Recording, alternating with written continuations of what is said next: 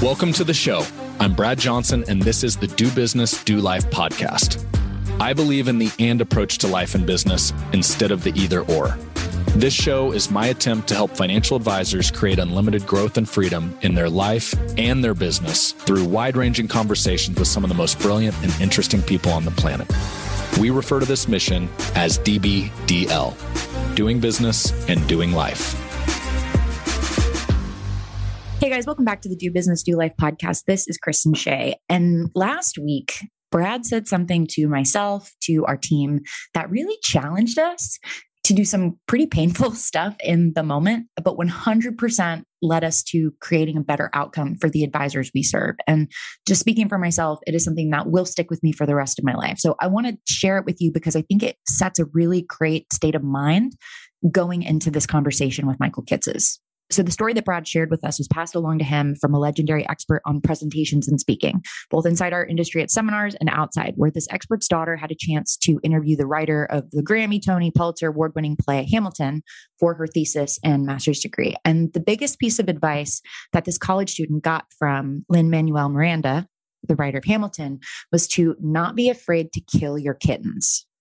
He's not literally talking about actual live kittens, okay? For Miranda, that meant cutting songs and cutting scenes that he loved, that he created, that he poured his heart and soul into out of a play that overall he was extremely emotionally attached to because he knew that in order to get Hamilton to the success that it would ultimately hit, he was going to have to, quote unquote, kill some kittens. Okay. So listening to this conversation with Michael Kitces and Brad is all about the way I see it. This the whole time listening back to it this morning before getting ready to record this was like, wow, like people are, advisors are going to have to kill some kittens. It's time to kill some kittens. And if you can, if you come into this with an open mind, you're willing to potentially kill some kittens, you have so much potential to become a better advisor, a better leader, create better outcomes when you're interacting with both your prospects and your clients, and ultimately live a life that you just love. So we explore a couple huge topics about major changes happening inside our industry that are coming to fruition, whether you see it or not. Okay, changes that have been happening and some incredible information that is going to challenge the way that you look at your business, your marketing, your client experience, what you share with your potential clients, how you spend your time, and ultimately how you measure your success. The conversations here and some of the corresponding beliefs advisors tend to have about topics like going all in on a niche, how you present your plan, what your plan is made up of, and whether or not you should make the leap from advisor to CEO are super timely and interesting. And coming into this conversation, I want you to be willing to kill your kittens to be willing to make changes and think differently and let go of the things that have worked in the past in pursuit of something better for your clients, your business, and your life. Now, Michael Kitces needs no introduction, but for anyone in our industry who does not know or follow Michael's work, he is one of the most prolific content creators and thought leaders in financial services. Investopedia named him one of the most influential advisors in the United States. His blog, Nerd's Eye View, hosted on kitces.com, has time and time again been ranked one of the best sources of information for financial advisors in the country. And if not one of the best, just straight up the best. And he also runs two podcasts, Kitces and Carl, which is co hosted with Carl Richard, creator of the New York Times Sketch Guy column, and the Financial Advisor Success Podcast. So, again, one of the most highly rated podcasts for financial advisors. Michael and Brad are old friends. This is an awesome conversation, a whole lot of information, a really short period of time. So, really quick, before we get into the show, there's this one really fantastic piece of research from Kitces' team that Michael and Brad discuss on today's show. Volume two of the Kitces report, what actually contributes to advisor well-being. And there are some insane stats in there that again might challenge you to kill some kittens in the absolute best and not literal way about advisor happiness, well-being, and success based on metrics like your age, your size of your team or your service team, if you're with an independent broker dealer, median client AUM, hours worked, if you're married, and a whole bunch more. It's super fascinating and so relevant to our mission here to help advisors create unlimited growth, freedom, and joy in their business and life instead of one or the other. So if you want the Kitces report, on advisor well-being, you can grab it by texting seven, the number, not the word, to our DBDL Insider phone number, which is in the show notes, but I'll also give it to you now 785 800 3235. Just text the number seven. We'll shoot you a link to go ahead and grab it, along with a link to Kitces' blog and other research on a whole bunch of other equally important topics. And in addition, just real quick to texting seven to our phone number to grab the report, if you haven't already, we have a way to simply join the DBDL Insider Crew, which is where we give you access to behind the scenes content and opportunities and priority invitations in person experiences. So while you have this DBDL Insider phone number up, shoot us another text with the letters DBDL all together. DBDL stands for Do Business, Do Life, and we're going to get you in the loop ASAP. It's only for big special occasions. I promise you there's absolutely no spamming here. Although I will say, because there are laws about texting, we will do the obligatory disclosure messaging and data rates may apply. You can reply with the word stop at any time to opt out of any potential messages that we may send to our insiders. Okay, so that's it. As always, thanks for listening. And without further delay, Brad's interview with Michael Kitces. Welcome to another episode of Do Business, Do Life. Here with special guest Michael Kitces. Glad to have you back on a podcast, Michael. Absolutely. Good to be back with you on a podcast, Brad. Congratulations on new new podcast, new launch. Thank you. Yeah, whole new chapter. So, you know, we all continue to evolve as life goes on. And I, I just want to start out. I know we had some cool conversations as I was stepping away from my prior chapter. And you did, you know, much the same just a yeah. few years before me, where you stepped away from the firm you worked at to really build your own brand and your own business. And uh, you know, really cool to see how that's played out from my side. So thanks for the advice you gave me along the way. Absolutely. My pleasure. I'm glad you're you're living the journey. I was gonna say living the dream. As we know, the dream has like some ups and downs and like roller coaster bumps you usually don't put in dream dreams, but it's a version of living the dream. You know what? That's the truth. We were just in Austin and we do a big kickoff event every, beginning of every year. We call it the launch event. And I shared the biggest lesson one of the biggest lessons I've learned over the last two years of this entrepreneurial journey. And what I learned is it's a lot easier to coach entrepreneurs than it is to be one.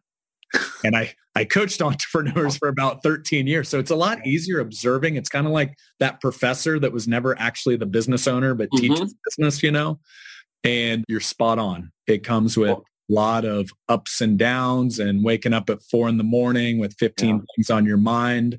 Uh, but you know what? The journey's been worth it's been worth it. So well, now, now I'm curious, like what was the biggest difference for you between what you saw from the coaching end and then what was different when you lived the journey? I think a couple things come to mind. The complexity. I mean, I was running a sales team in my prior life, team of six. And obviously, you know, any team, you've got different personalities and you've got to figure out how to get that team to mesh and work together. Yeah. Uh, but we've, we've gone from zero to just over 40 team members in two years here. And the complexity of more personalities, more divisions yeah. within a company, not just focusing on the sales side and just feeling like you're getting pulled 15 different directions all at the same yep. time. Lease the printer, make sure the internet's working. And just, it's easy to see why a lot of entrepreneurs struggle with, you know, higher divorce rates, higher drug use, higher alcohol use. Yeah it's it's like self-medicating the stress that comes along yeah. with the job. That's been one of the biggest ones. And the, the second one I'd say is just the emotions that come along with it. Um, I had a, a coach tell me like the, the biggest thing with being a leader is navigating your own emotions first before you can help others navigate theirs. And just realizing that you need to be calm and confident as you lead a team. And oftentimes that's you modeling, helping them do that. And I think oftentimes when I was observing in the coaching, I'm like, oh, well, that's easy. This person isn't doing their job. They're not a good culture fit. You should just fire them. Yep. Easier said than done when you're in it, you know? And yeah. I, so those are a couple, a couple lessons at least. Yeah. I, I still remember like really early financial planning days and one of the, like the first client situations where I was, I was analyzing a financial plan for a client who had a just young adult child in their 20s that had it's one of those not launching failure to launch scenarios and mm-hmm. like just couldn't get them off of mom and dad's dole and and out the door and this was particularly this was this was 20 years ago where that was less common than today where right. there's a lot more boomeranging back home and I, I just remember having this like internal conversation with one of the senior advisors it was just like why don't they just cut him off? Like they just got to cut him off and give him a little tough love and get him out into the world. Like, come on, let's go. And then yeah. Uh, the, the senior bar was just like, yeah, you don't have kids yet, do you? Like you've you've never actually tried having this conversation as a parent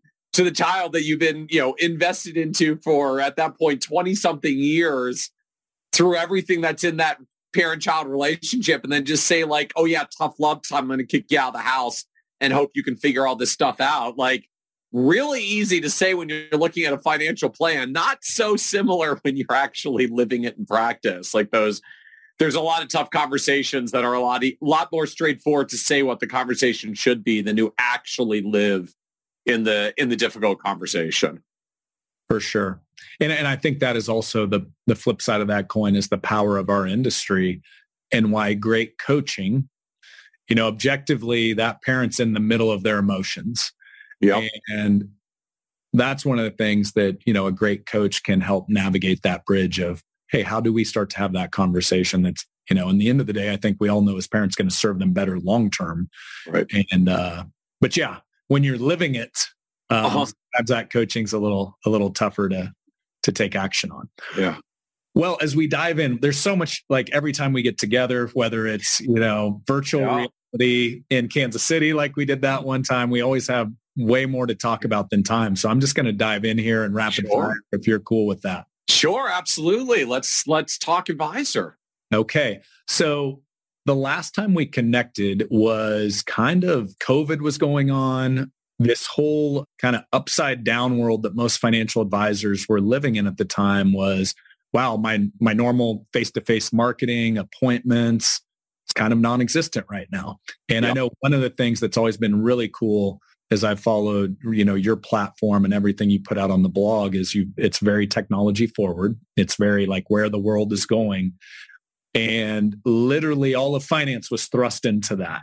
And one of the conversations I remember us having prior was it won't be the local financial advisor as this world evolves. It will be the best financial advisor. And I feel as if technology and digital and COVID forcing everybody to embrace that has only accelerated that. So let's maybe open forum. What are your thoughts? What have you seen change over the last couple years as, you know, all of us were forced to evolve?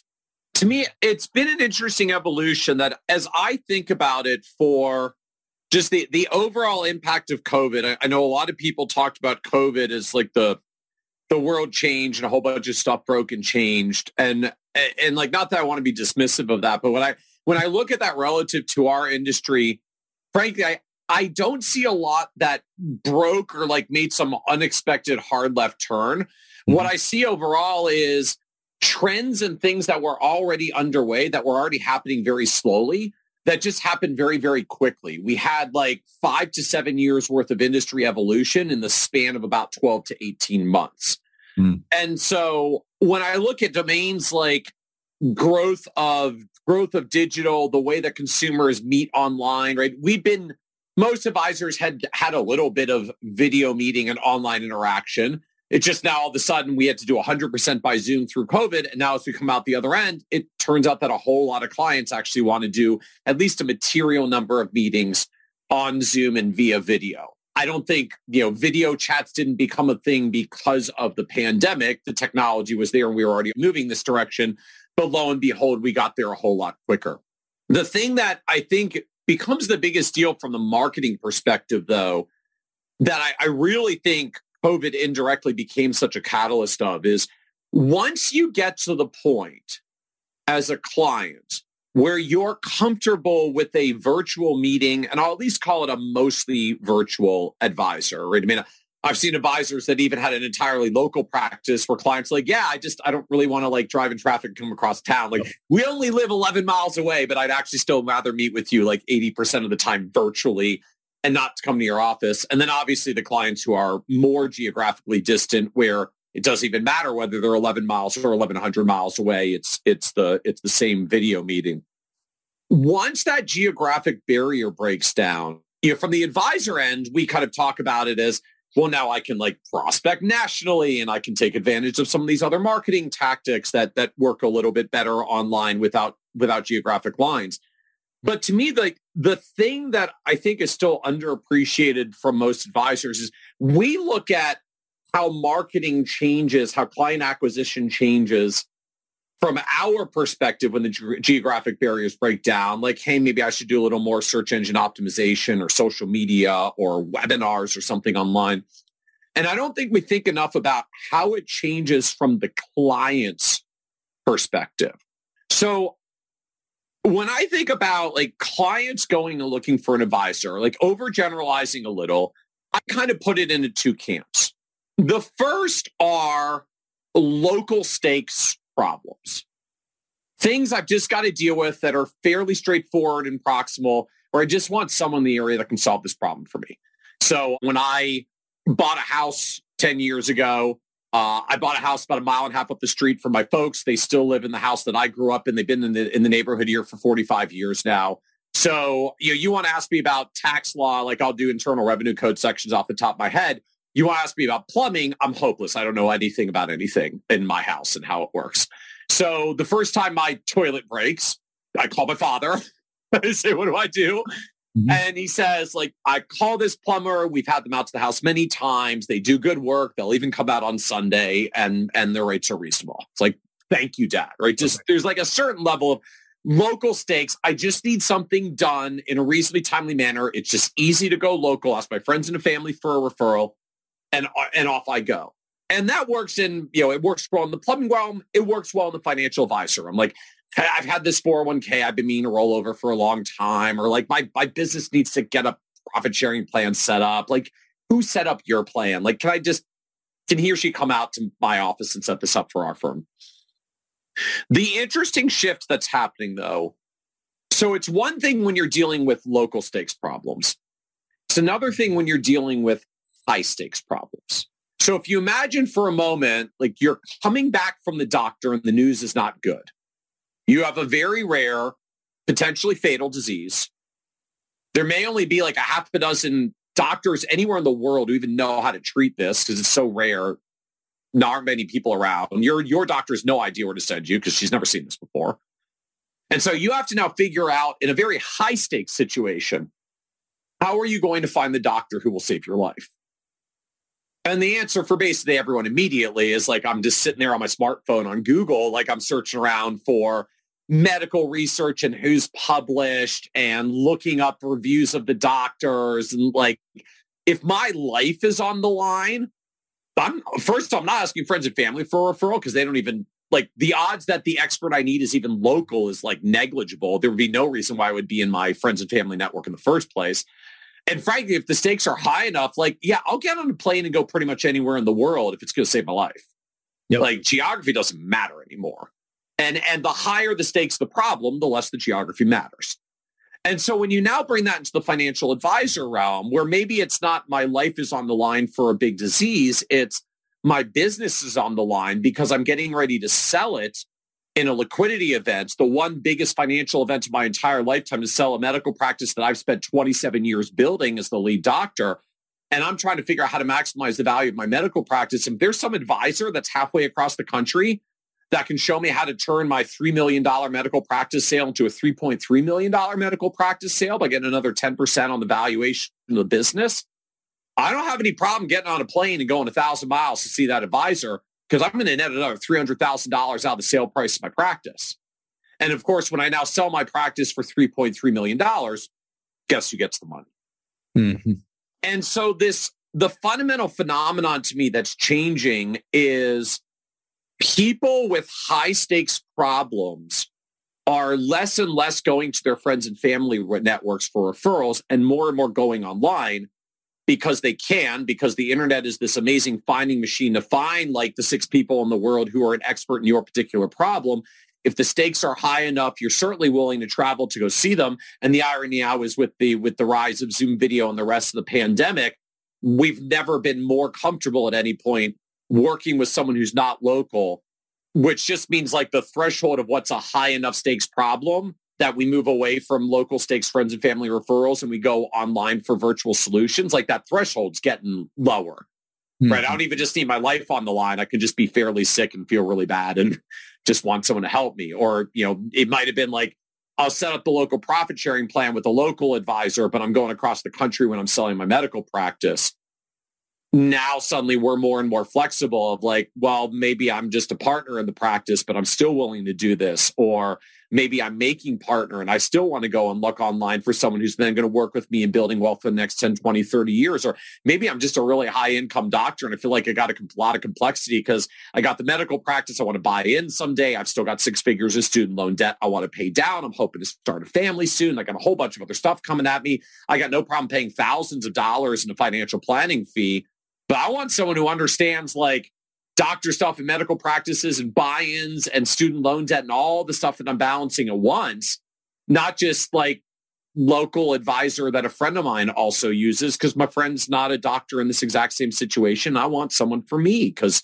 I'm feeling the complexity and I got some money to spend on a good advisor to help me through it. Yeah. So this this phenomenon to me that's shifting is we go online to find advise the best advisor in the world when we have a high stakes problem because at that point it's worth the time to look and search and work with them even at a distance. And the more that we get comfortable with virtual and the better that in the internet gets at just finding things the lower and lower that threshold is becoming. So we think it from the advisor end like hey cool i can work virtually and i can go online and do webinars and social media at the rest but when you think about from the client perspective, like, look, if I just want a generic advisor that can do anything and everything for everyone, I can find that person up the street from a friends and family referral.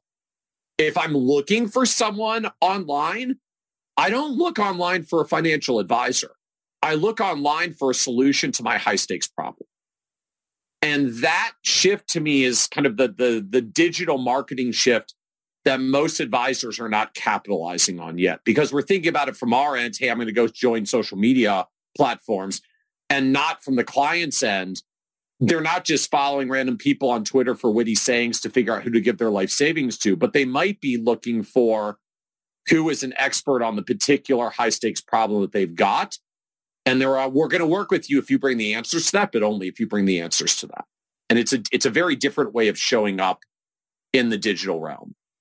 Yeah, and this this is not a new concept in finance that you know the riches are in the niches or however a different way you've heard that said. But I can think of two real life examples. Uh, there's an advisor that just specializes in McDonald's franchise owners. Um, there's another one I can think of with interest rates spiking.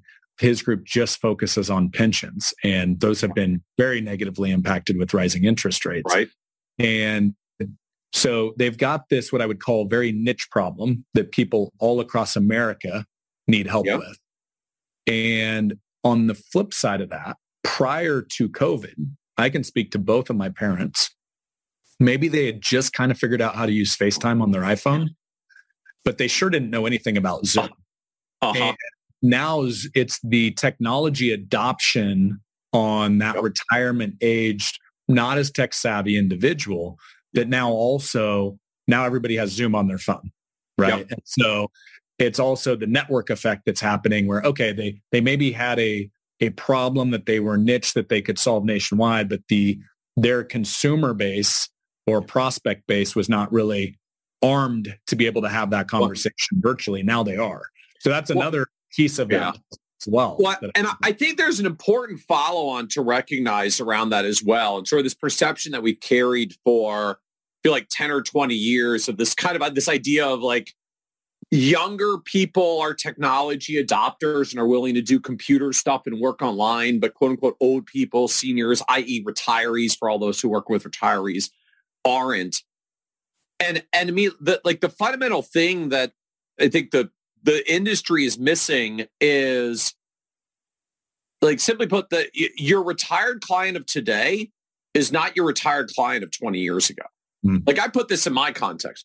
The retired client 20 years ago was my grandparents. My grandfather was born in Eastern Europe in 1911, and he remembers when his family was emigrating to North America, the first time he got to Paris as an eight-year-old right after World War One, because it was the first time he saw the electric light. Mm he was not so prepared for online video meetings when the internet showed up. Mm. He grew up in a different world in a different time. My parents, who are baby boomers and are today's retirees, they are retired in, in their 70s. My parents were computer scientists. They programmed computers for a living for 20 plus years because baby boomers kind of had computers everywhere for the majority of their working years. Maybe not the very beginning when they started their careers, but computers started showing up in offices by the 1980s. And if you're a boomer, that was somewhere in your 20s or 30s. So most of your career was in front of computers. So my parents have no problem dealing with computers. My grandparents would have been completely lost. And so it's not just a function of older clients may have more trouble with computers and hey, younger clients can handle it more. I think it's a more basic thing, which is just, look, where did computers show up in your life? The real challenge for retirees, I find when we were doing this 10, 20 years ago, was my retired clients retired mostly after computers came into the scene. Or at mm. least if they hadn't retired by the time computers came into the scene, they were already 25, 30 years in their career, which meant if computers show up at that point, they just found like a young person in the office to do the computer things for them. And they wrote out the last five, yep. 10 years before retirement in order to do that. But now we live in a world where today's retirees, I mean, particularly if you're marketing, my folks have been re- retired for 10 years people who are reaching retirement age today are the later stage boomers. They had computers in their offices when they were 20. They've lived computers their entire life for the past literally 40 plus years. So this idea that older clients are going to be tech averse, I think is going to end up blindsiding a lot of advisors that yes, there's always a subset of people, no matter how tech savvy a generation is, that just say like, I've I don't want a screen. I want to sit in front of a person. But the generational effect of this idea that older retired clients just won't want to be technology adopters, like it wasn't an age thing. It was a generation thing. And the reality is that generation is largely kind of wound through the process now. And certainly if you're marketing to retirees today, which is still where a lot of us are as advisors, like these are people who spent 40 years with computers in their lives. The idea that they will suddenly be computer averse when they're retired, I think is is going to be a, a, startling misconception for a lot of the industry, and I, to me is is why most firms did just fine as the pandemic broke and we all had to go on a Zoom. It's like because these people have been using Zoom in their offices for the past 10, 15 years as well. Like it wasn't new. And when you look at the rotation of the the generations from there, like Gen X has been eligible for AARP for five or six years now. Like the front end of Gen X is past age 55. So mm-hmm. pretty soon our retiree prospects are Gen Xers. Mm-hmm. They were playing Nintendo games when they were young children. Like they're fine with technology. And so again, when you bring that back to the advisor world, yes, if you want to solve low stakes local problems, you can continue to find pro- find clients locally, but clients that have high stakes problems are increasingly going online and as the generations rotate through they are increasingly more comfortable going online because they've had the internet and computers for more and more of their entire lifetimes as well and i really think we're going to start seeing a fundamental shift in just how clients think about finding an advisor and engaging with an advisor because they have a very different comfort level with technology. It's it's not an age thing. It was a generational cohort thing. And the non-computer adopting cohort is mostly wound through the process at this point. Yeah, 100%. I'm very much aligned with that thought process. So let's transition. One of the things with technology and the internet is it's become really easy to access data. Yes. And there, I definitely saw a lot of this happen. You know, I got into business in 07. And as the idea of a financial plan has evolved, I remember first off, a lot of advisors way back when they didn't do the best job at building a financial plan. And part of that was it was dependent on the school of finance that you grew up in. Uh-huh. But there, then there became an evolution of this leather bound binder. I know you know exactly what I'm talking about. oh, I used to use the binding, like the binding machine. You would like punch all the pages and yes. then you would like layer them onto the little hooks and then close the binding machine. Absolutely. And it almost became like this race to who could build the thickest, most yeah data dense financial plan with all the charts and graphs yeah. and backing up all here's yeah. paying me this money because I'm doing such, you know, amazing planning. And now what I've started to see, and I know we have a mutual friend in Carl Richards who wrote a book called The One Page Financial Plan. Now we're almost starting to see it revert back the other way. And it's how can we simplify the complexity? And, you know, if you're building on a CFP standard, income, investments, taxes, healthcare, legacy estate, you know, all the worlds that that encompasses, that's a lot. But it's almost reverting back to, can I get this complexity onto one page where it's simple and it makes sense to somebody that's like a fifth grader? So that's a really big topic. Let's just riff on that. What are your thoughts? What trends do you see? There's a really cool Twitter thread out there on like the best one page financial plans. Yeah. Um, let's dive in on that topic. So here's how I how I would think about it from just sort of the the advisor value proposition level. The big plan, the big plan, right? The big, big, beautiful leather-bound plan to me was fundamentally about selling this value proposition of I'm smart, I've got expertise.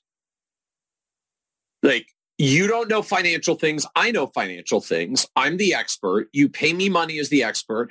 I do the analysis you literally can't do by yourself. Mm-hmm. And I will bring you the results of this analysis of your very complex situation and provide you a series of recommendations. And, and just it, it, that's like that's fundamentally an expert transaction. And i think a, like a pretty good solid one from that that perspective right? In, in that domain basically like the better the advisor the thicker the plan or more directly like the better the advisor the longer the list of financial planning recommendations i can give you right? Like a good financial advisor can analyze this client and find eight recommendations. A great financial advisor can analyze the same client and find 13 recommendations. And then a, fantastic leading financial advisor can take the same client's information and find 19 different financial planning recommendations that would add value in this client's life. Mm-hmm. And it was all built around the depth of expertise and our ability to show the expertise.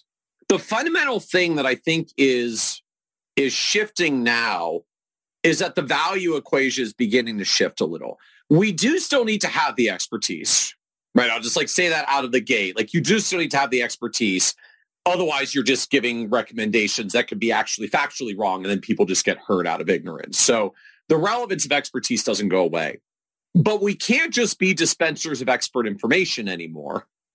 Because if you really just want expert information, if you want to ask a complex question and get uh, and get an answer to it, the internet's good at that. Apparently, pretty soon, ChatGPT is going to be good at that. Like computers are good at spitting out the answers to questions. And the the fundamental shift I think that's happening now is we're not just going to get paid based on having the answer. We're going to get paid to help clients implement the answer. Now, a lot of us historically have said, well, yeah, I do implementation. In fact, the roots of our industry was all about implementation because it was the insurance and investment product that we implemented that we got paid for to make the financial plan uh, economically viable for us to deliver. But we, to me, we kind of had this breakdown that when planning went towards expertise complexity and the plans got longer, right? The difference between a, an okay planner, a great planner, and an amazing planner was whether you found like eight or 13 or 19 financial planning recommendations for the client.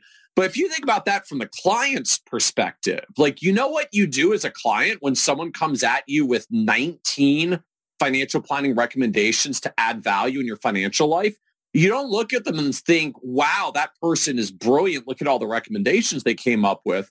The script in most clients has more something more along the lines of, wow, I didn't realize my life was that screwed up. Like I didn't even know. I mean, I came to an advisor because I was not confident in my financial planning decisions in life. That's why I sought an advisor. But I actually didn't know I could make 19 different mistakes at once. Like apparently I'm so bad at this, I may as well just give up on financial life now. Like I, you know, 19 recommendations basically means I get an F in life at this point and it's just depressing. Like, it, I mean, it's just, it's outright depressing for clients to come at them with that many recommendations. It, it's demotivating and can be outright destructive because people just look at that and say, wow, like I'm basically a lost cause. I didn't even know I could do that many things wrong. But like, why even bother at this point? And, and overwhelmed. Where do it? Utterly, completely overwhelmed. Like, where do I even start? This is like three years worth of work. Like, and you know, I was just hoping to like feel a little bit less pain. I actually feel worse about my financial life now than before I came into your office thinking I need help because I'm leaving your office realizing I'm far more gone than I even realized when I walked into your office. And so at the most basic level, if you want to think about how that translates, like imagine a world where the primary way that an advisor is evaluated is the percentage of the financial planning recommendations that their clients actually implement.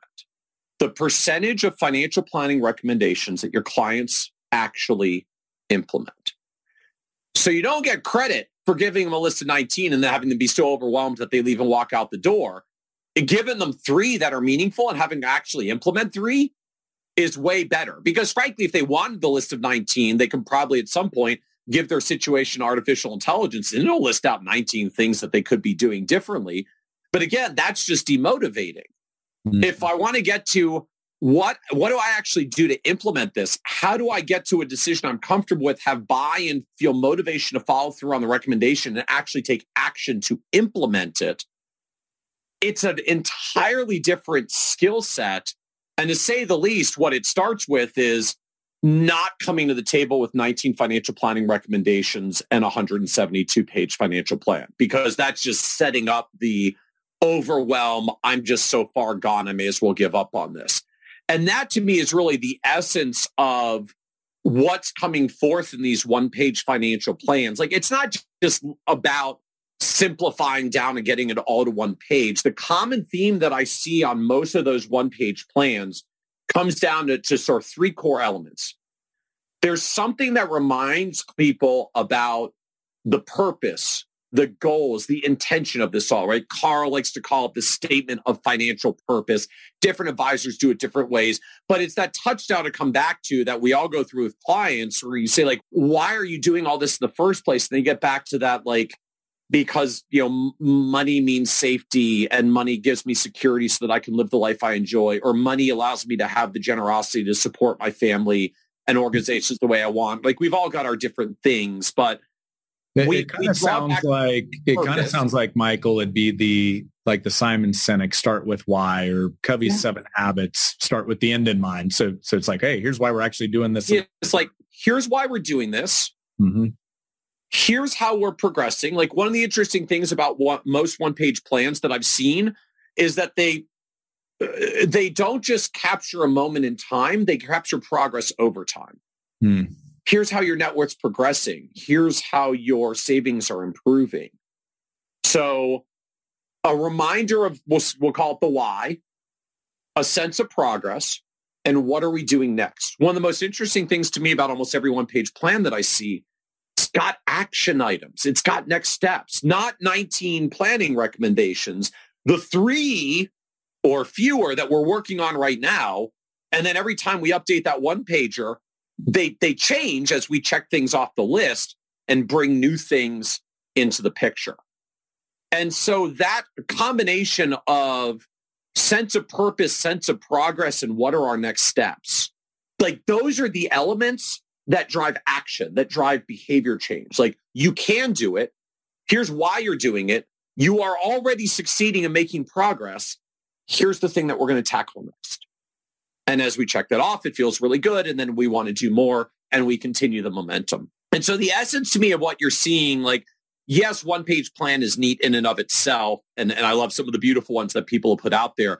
But the real thing to me that's happening underneath is we're beginning this shift from my value is I give you this expertise, which I demonstrate through the length of the plan and the weight of the plan and the volume of financial planning recommendations. And we're moving into a realm where we're judged by action and implementation. And the tools to help people take action are not the same as the tools that are built just to show our expertise. And so the expertise still has to be there. Even most advisors that I know that are doing one page financial plans, like the, rest of the financial plan is still there. Like it's still in the software. They may still print it. It's like a one page plan with a 50 page technical appendix behind it mm-hmm.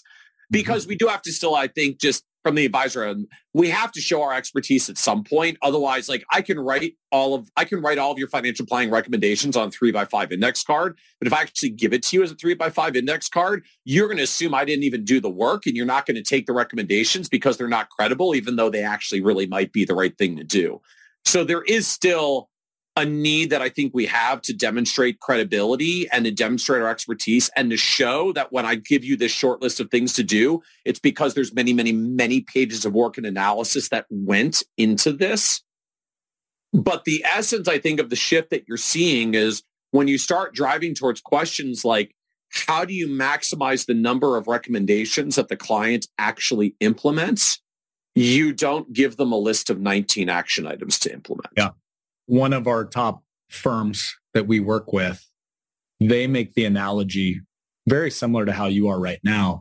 It's like if you're the president of the United States of America, you've got all of these branches of government, right? You've got the war in Ukraine going on. You've got the trade deficit with China. You've got inflation and how we're going to tackle that. And you have stacks upon stacks upon stacks of reports.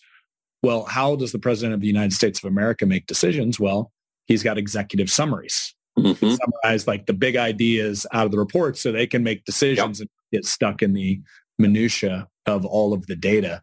And it, that's kind of what you're describing there is, hey, yeah. all of the financial planning is still backing this up, but we just summarized it to here's the why, here's the progress, here's the next step. Yeah. And I love that.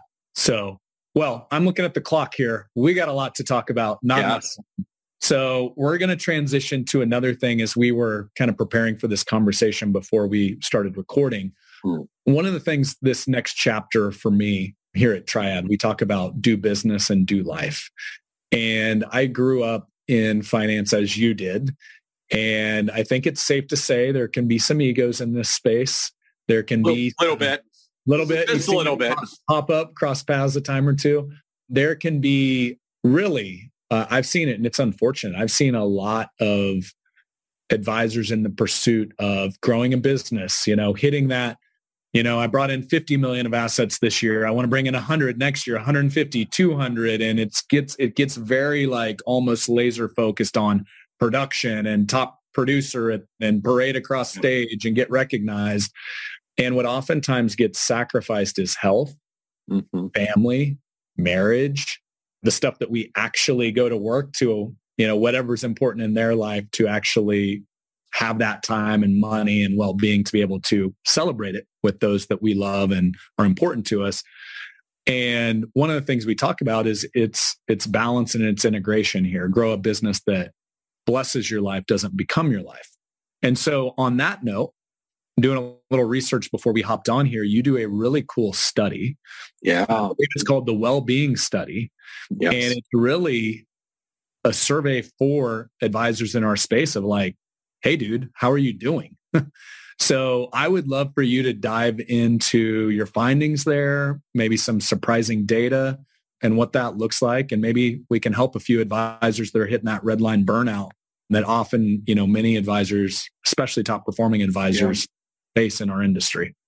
Yeah, I, I, appreciate the discussion around it. This this is something I've I've long been focused on just uh, really, I guess, as you said, like from my own perspective, from my own journey of of going through the business and and this phenomenon that I found is as I became more successful in my business as I worked with other advisors that were more successful and basically saw this phenomenon that like I'm talking to more people who are making more money, but I'm not talking to people who seem any like happier in what they're doing. In fact, in general, I would find that the larger the advisory firm, the more stressed that they that they tended to be, and it and it kind of opened this curiosity loop for me around what what was going on and why that was.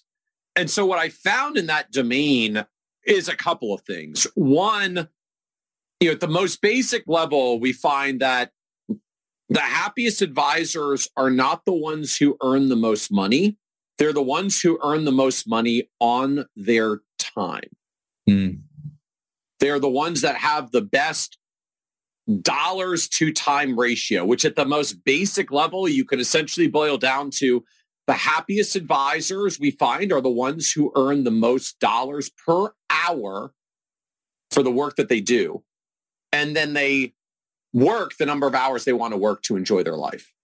So the advisor who can make 300 grand working 30 hours a week is way happier than the advisor who's making 400 grand working 50 hours a week because the second one is making 25% more, but they're working uh, a lot more. Yep. And so they're not happier. And it's kind of, if you do the math, income divided in hours worked, like it's not better. When you boil that down more directly, what we really find in practice is that the happiest advisors are the ones who tend to have the smallest number of clients who write the biggest checks. Hmm. Because that's what that's what maximizes that dollars per hour happiness. And you know, there's a part of it that's like, well, I wish that wasn't entirely the case because it, you know, you can sort of take this the logical extreme of like, you know, the the happiest advisors have like two billionaire clients and then don't do anything else but get paid a ton of money by their by their bajillionaire clients. And to be fair, I don't know if it quite goes to that extreme because we can only find so many advisors who work with billionaires. But that phenomenon that when we look at the advisors who have the highest well-being, consistently what we find is they end up with being advisors who have fewer than 50 clients, who pay a really nice fee, might be five grand, 10 grand, 20 grand plus, and they're making really good dollars working relatively few hours. And what they get from that is control over their time. Right at that point, you're not answering your schedule to an unmanageable number of clients and you're always trying to try to keep up with everything You've got a comfortable client base who pays you well for the work that you do. You're making more than enough money to achieve your goals. And you got a good amount of time because the reality is if you can get a solid base of clients that pay you well for your time, it once you're kind of established with them in an ongoing client relationship, it's just not that time intensive on an ongoing basis. Yeah. Well, that makes a lot of sense. I mean, that not rocket science there. I'll tell you one of our findings on our side, to your point that you kind of kicked this off with, we've often seen in our world, in our world, when I really define triad partners, as you know, in our space, Michael, we've got a lot of what I would call heavy direct response. Our industry grew up, you know, a lot of public events, live events, TV, radio, yep.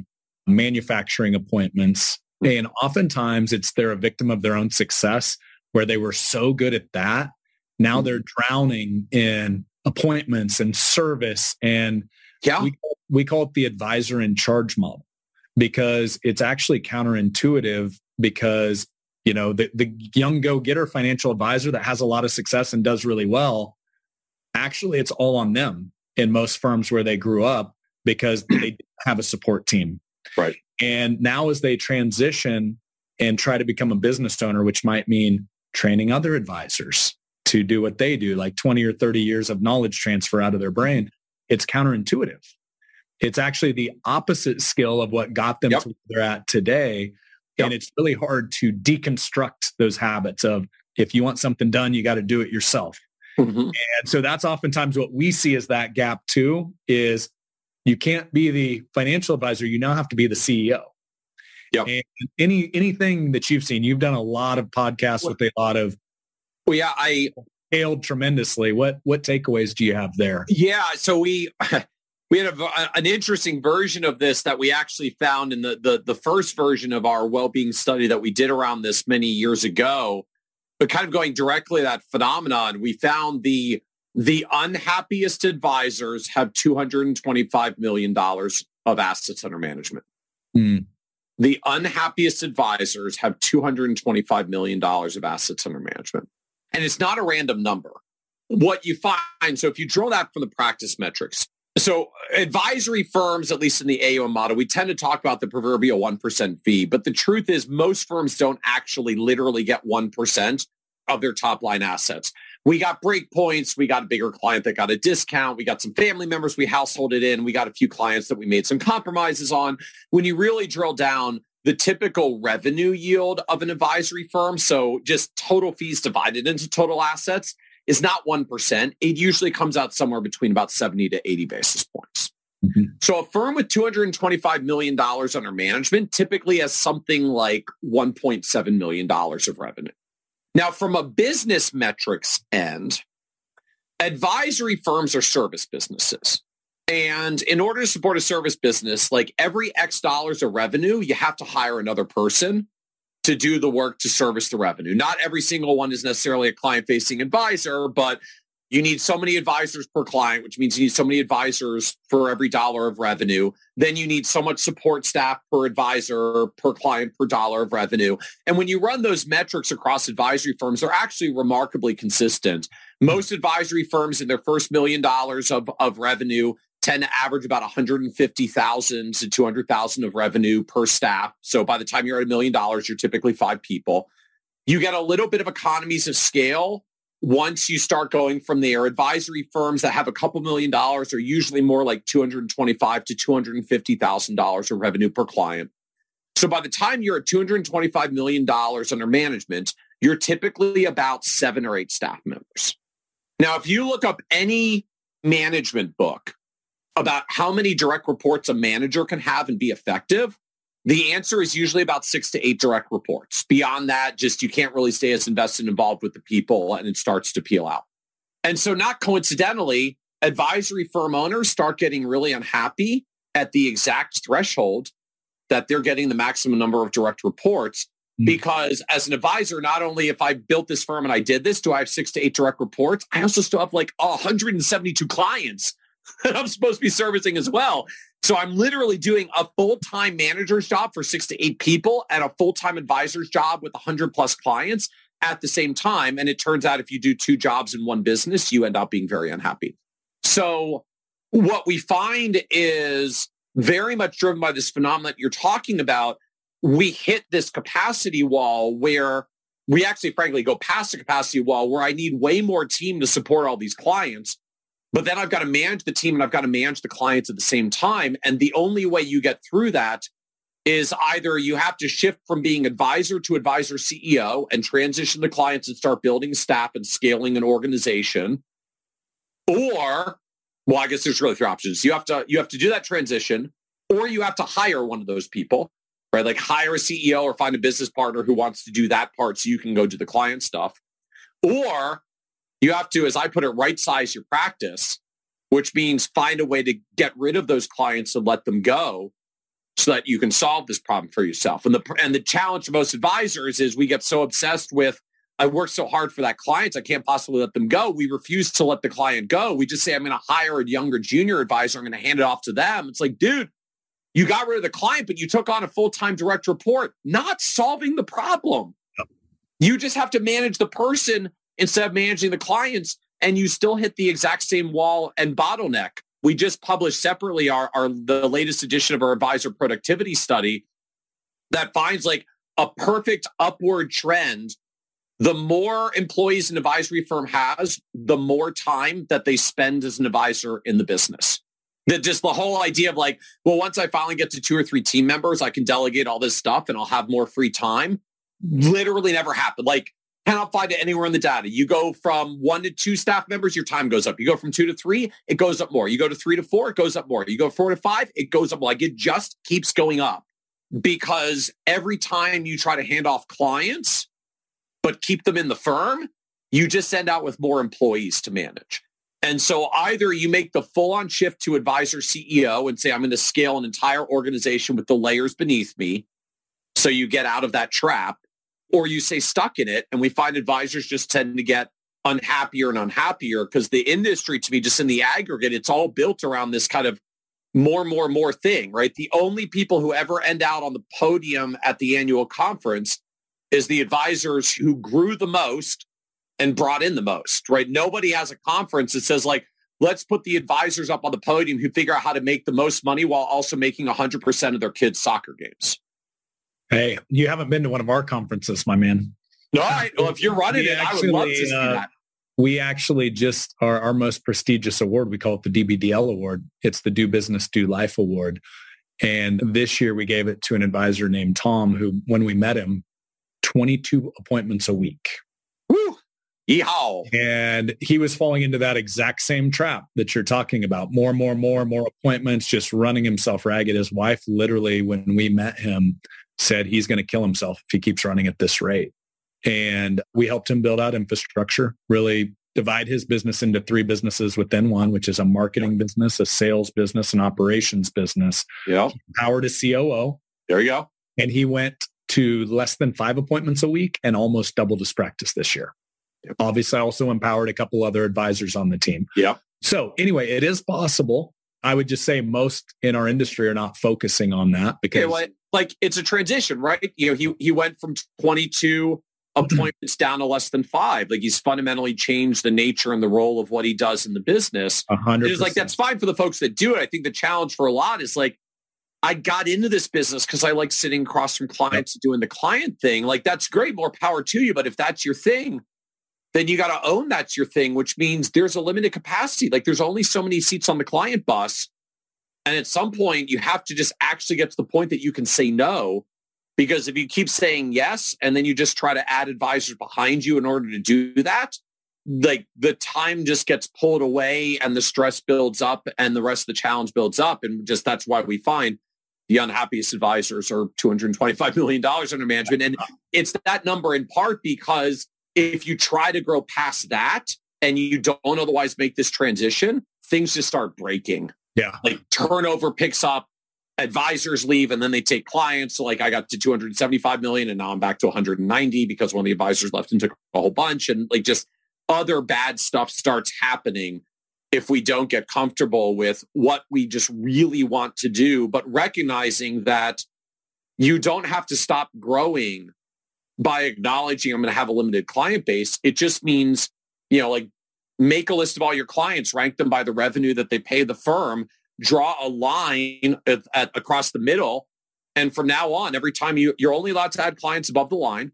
And every time you add a client above the line, you have to subtract one below the line and mm-hmm. your business will grow every year and your income will grow every year and you won't have to work more hours. And if you're already buried, every time you add one above the line, you subtract two below the line and you get your time back. Well, and on that note, we've seen offices do that exact thing you're talking about. They just bump their minimum, the founding advisor, and then they're training a junior advisor that basically, so they don't have to fire, assuming it makes mathematical sense for that client to be a part of the firm. And they're just handing off inviting yeah, the, the, the caveat is you got you got to be ready to manage people yep. and change your role or you got to be ready to genuinely hire the not inexpensive not revenue producing COO and management staff infrastructure to do that and you can there obviously there are firms that have scaled very very large doing that but it's a fundamentally different role for us as the advisor and the lead and so you know, kind of getting back to your earlier comment around, right, like Simon Sinek, start with why, like you have to get back to what your purpose and goal was in the industry in the first place. Like some of us just really are wired to build big old enterprises. Like if that's you, more power to you. A lot of us really just got in this because we want to sit across from clients and serve clients and give advice and feel good when they take our advice and and watch them get to a better place. And if that's you, just be careful who the role model is that you put up on the pedestal Mm-hmm. Because if your role model is only the people that do more, more, more, more, more, that's not a path to work-life balance. That's not a path to healthy well-being. That's not a path to control and autonomy of your time. You're essentially surrendering all that stuff to say, I'm going to be like the person who's growing huge numbers and probably has terrible work-life balance. And if you emulate them, that may be what you get. Yeah. I love your comment on dollars to time ratio and tracking it that way. Okay. Well, I know we're at the end awesome. of our time here. Last question for you, Michael. Yes, sir. So we talk a lot about here. It's the name of the show, Do Business, Do Life, which yeah. is kind of the topic we're on right now. But if you had to say, this is Michael Kitces's definition of do business, do life, what would that be? Oh, man. At a high level, I would say, so I, I'm a big fan of kind of this movement away from talking about things like work-life balance and, and starting to talk about work-life integration and just figuring out like where where the two blend and come together. So my world these days, I live a mostly work from home environment.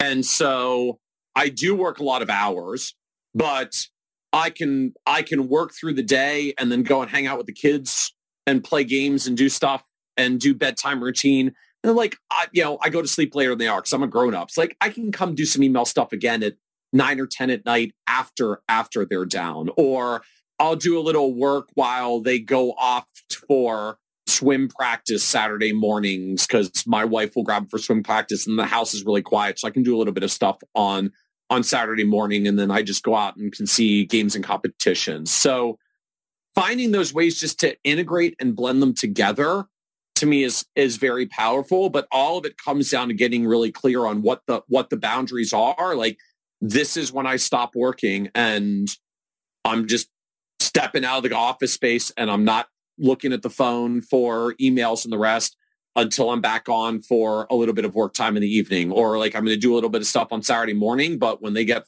back from swim practice at 1030, like I'm closing the computer and I'm, I'm not doing anything else at work for the rest of the day. And so finding those ways to integrate and then setting the boundaries to me, I find is much more powerful than trying to find just sort of this mystical balance thing that at least living, living a life as a business owner just doesn't work well because business ebbs and flows as we were talking about at the beginning. It's a little bit of a roller coaster and like it's not always conducive to tightly defined balance. Just the the the business is not stable enough to balance against, but I can figure out how to integrate it. Yeah. Well, thanks for sharing that. And uh, as always, thanks for popping on here and just sharing your wisdom. Always enjoy every conversation we have and look forward to the next time we cross paths in person. Awesome. Likewise. Thank you, Brad. And congratulations again on the podcast. Thanks, Michael. We'll see you. Absolutely.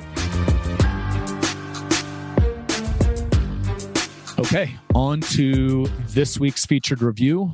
It comes to us from user RUSS Russ out on the Apple Podcast app.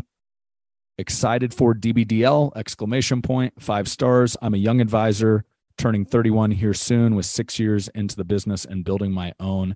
And I'm very excited for the new podcast. I enjoyed learning about Brad's journey and can't wait to see what's in store as I'm looking to grow my business to be one where my work and family will be integral parts and I can be a very present parent, but also change the lives of my clients. I come from a collegiate football background and love to learn from others who are successful, as I believe that iron sharpens iron. And I feel like I'm going to get a lot of great takeaways that I can add or enhance my business with as I begin the journey further into my 30s and for the next 30 to 40 years in the business. Russ, I'm assuming this is Russ, the walk on at, at Ohio State. I know we've connected a couple times on Facebook. And uh, Russ, thanks for the kind words. Means a lot. Also, as a former collegiate football player, I will say one of the things that athletics has has really you know set me up for is just the the work ethic and the mentality that it takes to have success or to succeed or to get where you want to go. And so sure you've got a lot of that. I, I know you've played around with the idea of starting a podcast yourself. So I really want to challenge you to take that leap. Getting uncomfortable leads to all the growth that I've had in life. So on the the piece that you mentioned about just working to build a business that serves your clients but also allows you to serve your family i couldn't challenge you enough to um, make sure you hold true to that that's not always easy there will definitely be days where you'll get pulled in all directions um, but I'll tell you one thing right now I'm sitting in Colorado. My daughter Nellie is out here on a business trip. And uh, so flew out and she decided to come with me. And that's what we call doing business and doing life, where I got a fun father daughter trip and was also able to do some business along the way. So get creative as you think through how to do that. As I record this, uh, we're just getting ready to go have an adventure in Colorado somewhere and um, so it is possible. You just have to be intentional with it. And if you have not, um, I know many of you love the episode I did with Jim Sheils, family board meeting. Uh, he wrote that book on my uh, former show. Go get that book.